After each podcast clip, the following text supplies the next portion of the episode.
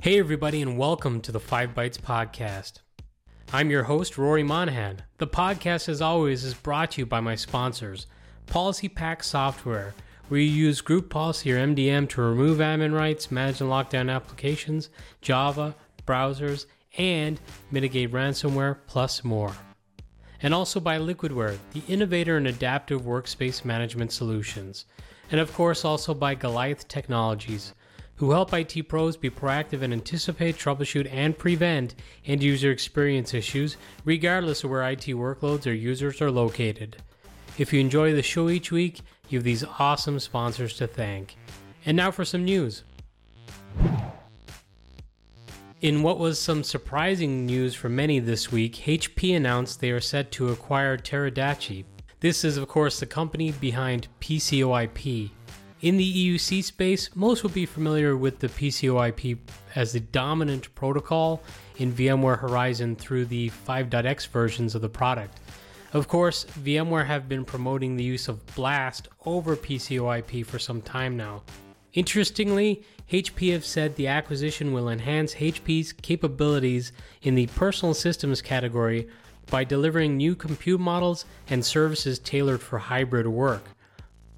In the announcement, HP stated that through its award-winning Z Central Remote Boost software, which is focused on providing remote access to physical workstations, HP is enabling remote and hybrid work for professionals such as engineers, animators, editors, and other users of high-performance computing.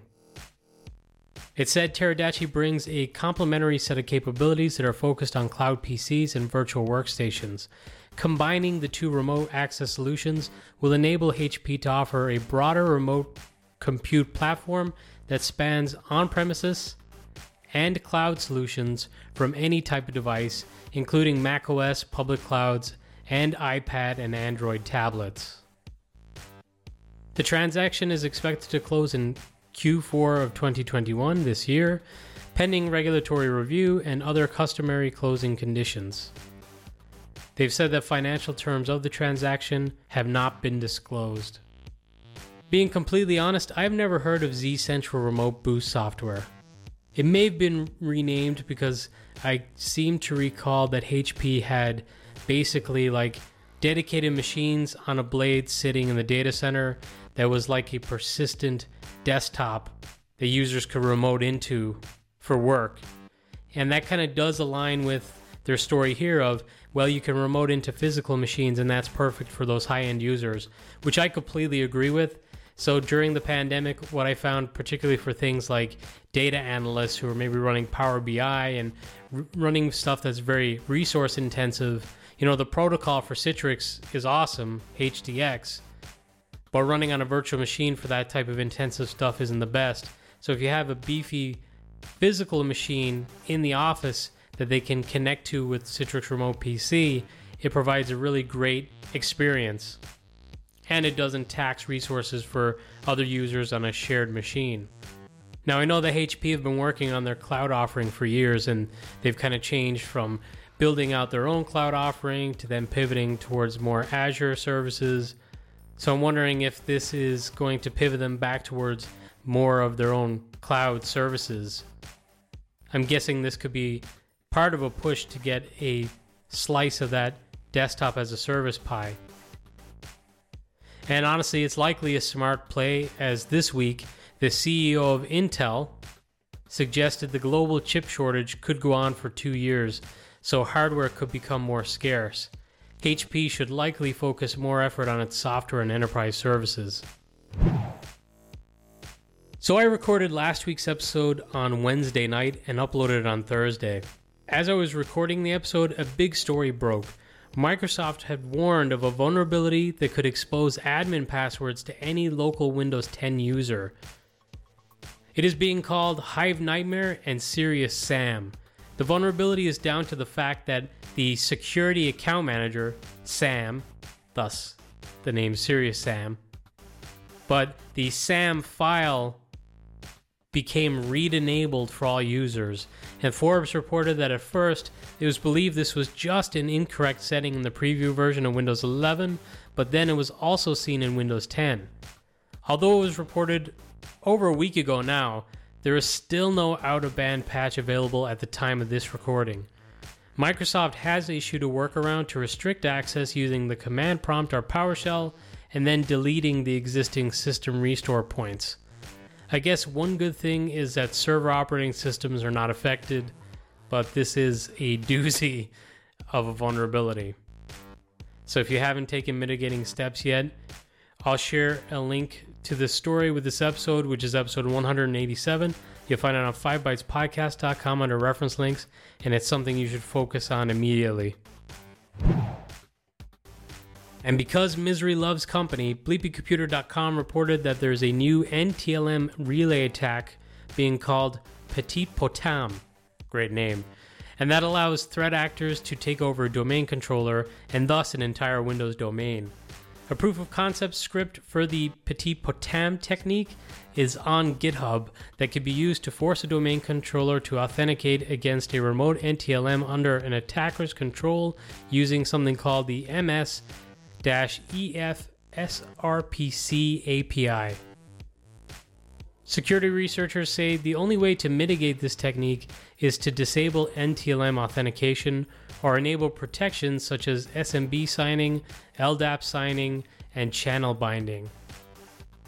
Benjamin Delpy, the creator of Mimikatz, also tested the Petit Potam attack and has suggested mitigations, including removing web enroll, saying you don't really need that since you can use RPC, remove or disable NTLM, use Kerberos instead, and try extended protection for authentication with SSL. Microsoft have also put out an advisory for how to combat against this vulnerability. It looks like people will be dragged kicking and screaming away from NTLM. Thanks to Martin Dews for this next one. He shared an update to CTX319750, which is a Citrix vulnerability I reported on the podcast previously. This is the local privilege escalation on a Windows VDA issue for those with Citrix Profile Management or even just the Profile Management WMI plugin on their VDAs. It appears there are updated patches now available to address some performance issues caused by the original patches.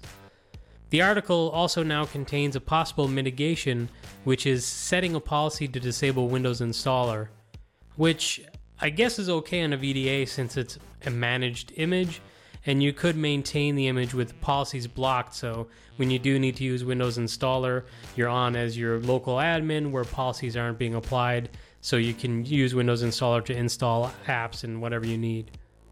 It's probably a good idea to block it anyway, I guess. In some positive security news, BleepingComputer.com has reported that Microsoft have extended Defender for Office 365 Safe Links protection to Microsoft Teams to help safeguard users from malicious URL-based phishing attacks. Using safe links can help protect enterprise organizations from malicious links sent by threat actors behind phishing attempts and other attacks. So I know one possible avenue is through the incoming webhooks. Maybe someone could infiltrate that for their own nefarious purposes and just send what looks like maybe harmless alerts with links in them, but in actual fact it's a malicious link. It said that the Safe Links protection for Teams is now generally available, and it works for links in conversations, group chats, and Teams channels. And since there is no Safe Links policy enabled by default, you will need to create one or more policies to get the protection of safe links in your Teams. And again, I'll share a link to the story, which also includes a link on how to configure safe links to protect your Microsoft Teams users. So check that out. One of my absolute favorite enterprise products, AppVentix, has just had version 3.2 released, which brings some amazing new features like the ability to now manage and deploy FSLogix rules files. I posted a blog a few years ago now, I think, with how I deliver rules using my AppV apps. So if I wanted to hide something that I need to put local, like a print object or a printer driver or whatever, with my AppV application, I might also deliver an FSLogix rule to mask that printer object from those who should not see it. But with this new approach with AppVentix, I wouldn't need to do that anymore, and I'd be able to manage those FSLogix rules in real time, rather than relying on it to be added when the application is added and removed when the application is removed. One of the exciting new features is their real-time user inventory feature. So with AppVentix already and in the past, you're able to inventory machines and see which packages they had deployed and then manage them centrally. But now it's also possible to look up users who are logged on and which packages they have published. From there, you can offer a package reset for a user to bring the application back in its original state and verify if a user has the right applications published. So handy when you're troubleshooting and someone says they don't have a shortcut or an icon, you know. AppVentix also now supports MSIX shared containers, which are similar to the AbbV connection groups of old, where containers share the same environment and can see each other's files and registry and whatever. There's also an MSIX simplified certificate management, which is awesome because that's one of the biggest pains in the butt when you're switching to MSIX, at least in my opinion. You can now also switch between multiple Azure subscriptions for your AVD management needs. And in AppVentix, you can now also switch between Azure subscriptions for your AVD management needs, and much more. If you've never tried AppVentix, I believe it's still free for up to 5 users, so check the product out in your lab, play around with it. It is the best application deployment product that I have ever worked with. It's so simple. In a follow-up story to something I reported on months ago, ZDNet have reported that Microsoft looks set to drop their Store for Business and Store for Education in the first quarter of 2023. Microsoft officials said they will be bringing together the management capabilities of Microsoft Endpoint Manager, the new Microsoft Store app that's being built for Windows 10 and Windows 11, and Windows Package Manager in a way that will enable IT pros and education admins to control the apps being downloaded by users in their organizations. So that's interesting. I think it makes a lot of sense to wrap Windows Package Manager into a store-like experience and have the option to have different package formats like MSIX and MSI for a single app, and then allow someone to choose between which one to install. And obviously with Microsoft Endpoint Manager and what we saw with Windows 365, that's becoming more of a prominent figure for the future of application deployments in Azure, which is surprising, kind of. I mean, MECM, which I guess maybe this is slightly different, although it looks the same and acts the same. You know, MECM was never very performant for non-persistent virtual desktops, so possibly they've made improvements in here. I think I've said that before, but I hope to try it out in the next few weeks when Windows 365 goes live next week on the 2nd. Interestingly, there doesn't seem to be details on paid apps from the store and how those might carry over for enterprise and education customers. I would imagine it's a very small number of people who have installed apps this way in an enterprise, so maybe it's not worth reporting on, and it's something that will be clarified later. Google have announced that their Google Bookmarks feature will be going away. This is not bookmarks within Chrome. The service was used by some third-party apps and as a cross-device bookmarking tool by some. Google confirmed to 9to5google.com that while starred locations within Google Maps do currently rely on Google Bookmarks, they have no plans to remove or disrupt the starred feature, and it will continue to function. And this is not another example of Google quickly canning a feature, as Bookmarks has been around for 16 years. And I already mentioned earlier, but Microsoft Endpoint Manager also got some nice updates this month, including Windows 10 device diagnostics to help speed up troubleshooting and root cause analysis for device issues, and also increased analytics to help assess your workforce's ability to work from anywhere. That one is interesting since, obviously, like I said, MEM, or Microsoft Endpoint Manager, was announced as being part of Cloud PC on Windows 365, so you could see why this is relevant. Based on the one screenshot I see, it looks a little lacking in data right now, but I'm sure it's something that they're going to work on, and this is just a starting point. Tim Mangan's awesome TM Edit X tool has had an update to bring it to version 1.6.0.0, and he has added Windows 11 styling. Geez, Tim is on the ball, huh? He's also added support for saving as SIM or CIM for those MSIX app attach optimized formats. Also added support for working with bundles and support for URL replacement and app installer files, as well as for adding mounting of those SIM MSIX app attach formats. He also said that due to limitations imposed by Microsoft, their code signing certificate used previously has expired, and the package lineage will be broken as a result. For this release, you must uninstall the old version you had and install this new version. And now a few quick hit stories to wrap up the news for this week, but first, Aaron Parker shared a pretty interesting screenshot that suggests Intune may be about to allow you to manage Chrome OS devices with it. Nice catch in the Microsoft Docs by Aaron. I'm looking forward to hearing more clarification from Microsoft on this. Microsoft's HD Insight is now generally available in the West US 3 region in Azure. Azure HD Insight is a managed full-spectrum open-source analytics service in the cloud for enterprises. You can use open-source frameworks such as Hadoop, Apache Spark, Apache Hive, LLAP, Apache Kafka, Apache Storm, R, and more with the service. The July 2021 update for the MSIX packaging tool is also now available, and that features mostly just minor bug fixes.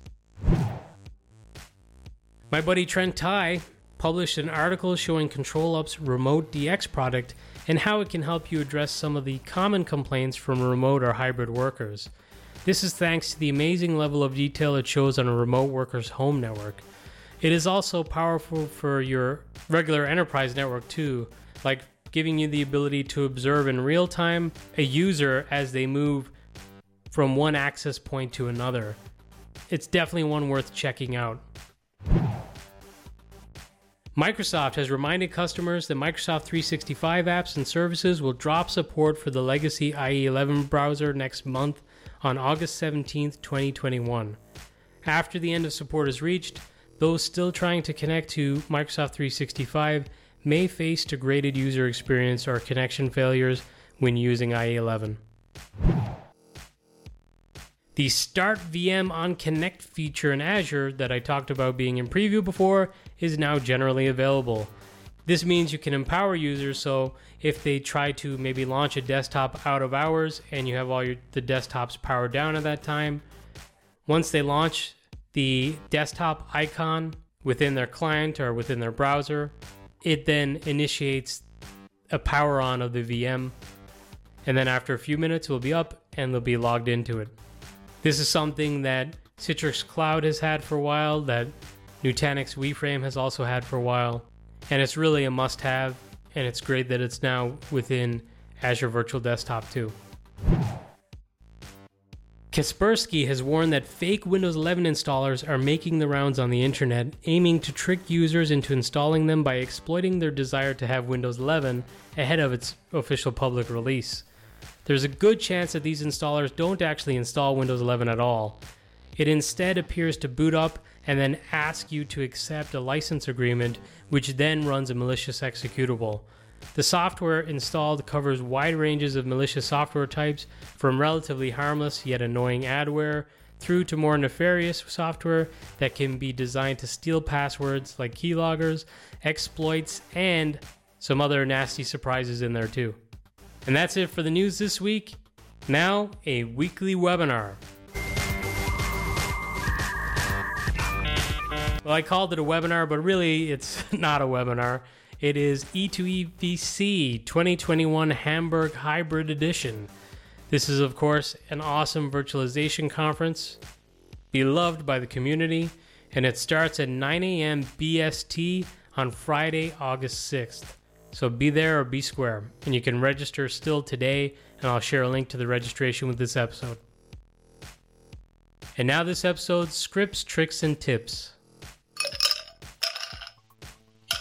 Microsoft has published an Azure Virtual Desktop handbook around application management. They say in the free handbook, you can learn how to streamline app management in Azure Virtual Desktop through a new application layering solution called MSIX App Attach. They say download the handbook to learn about app management fundamentals and technologies, including MSIX, MSIX App Attach, and MSIX packages, which I'm guessing, I didn't realize maybe MSIX packages is the official name for when you're deploying the MSIX apps within the Azure Virtual Desktop, because that's what it's called when you go into the host pool, I guess. That's new to me. Also, you can get technical step-by-step guidance on how to centralize app delivery and management, as well as explore best practices and troubleshooting tips to optimize your app management. Thanks yet again to Thorsten, who shared a great blog by Stephen Lemonnier that lets you migrate your entire on-prem Citrix site configuration to another on-prem site to ease your upgrade or to create maybe a dev environment using PowerShell scripts. Steven says he tested only on LTSR, but it should work on the current release versions too. And another one shared by Thorsten. On Windows OS Hub or wshub.com, they have an article on how to change permissions on Windows services to allow users control over certain services. Now, I don't know that that is something that I would do, at least not very often, but it might be useful for something like VPN software where possibly there's issues that can be fixed by just restarting the service, and you could educate the users to restart the service themselves. Maybe. Might be a bad example. I don't know. Luckily, I haven't had to support VPNs very much in the last, 8-9 years. Luis Fries shared a really cool tip that in Edge, you can name your tabs. Now, I didn't know this. I think you can group tabs and name groups within Chrome, although I don't do it. But this way within Edge, when you want to use Alt-Tab to toggle, since you've got the actual tabs labeled, you can just find the tab easily when you're in that menu with the Alt-Tab open and all the windows are showing on your screen, and just click on the one that you've labeled. I didn't know this exists. Maybe everyone else does, but I think it's awesome, and it's something I'm definitely going to use. Also really cool, and something I didn't know existed either, came in the form of a tip from Jen Gentleman, who's an awesome follow on Twitter, by the way. So you should follow Luis and Jen for more tips. But did you know that apps pinned to the taskbar can be launched by pressing the Windows key and a corresponding number with the position the shortcut is on the taskbar? So, you know, in Power Toys, you're able to split up, where you could split up the taskbar and have the shortcuts numbered on your taskbar, and then just press like Windows and 3 maybe to launch your Outlook that's pinned on the taskbar. Very cool stuff. Community legend Carl Webster, or Webster as he's better known, took his blog series on setting up his lab and converted it into a PDF that you can download. I featured multiple parts of his blog series on this podcast within the scripts, tricks, and tips segment in the past. This series took Webster almost 700 hours to complete. If you do download a copy for yourself, please consider donating if you can afford to. And very quickly, before I wrap up this week's episode, I'd like to thank everybody who attended the first ever Cloud Paging user group last week. We had a really great turnout, which is very impressive for the first event that's ever been held, particularly on a Friday. If you would like to join a future event, please consider registering today. I'm about to send out a survey that hopefully when you answer will help decide the future of the user group and also plan out content. So if you don't know anything about cloud paging today and you want to be in kind of like a beginners group and maybe get some free training, that's something we're thinking about offering through the user group. If you're more advanced and you'd just like to hear from customers who have tens of thousands of users consuming applications of cloud paging, you can also attend those meetings too and bring whatever questions you might have or any issues you might encounter that you think you might need help with. We're all happy to support each other. Well, that's it for another episode of the podcast. Thank you all so much for listening.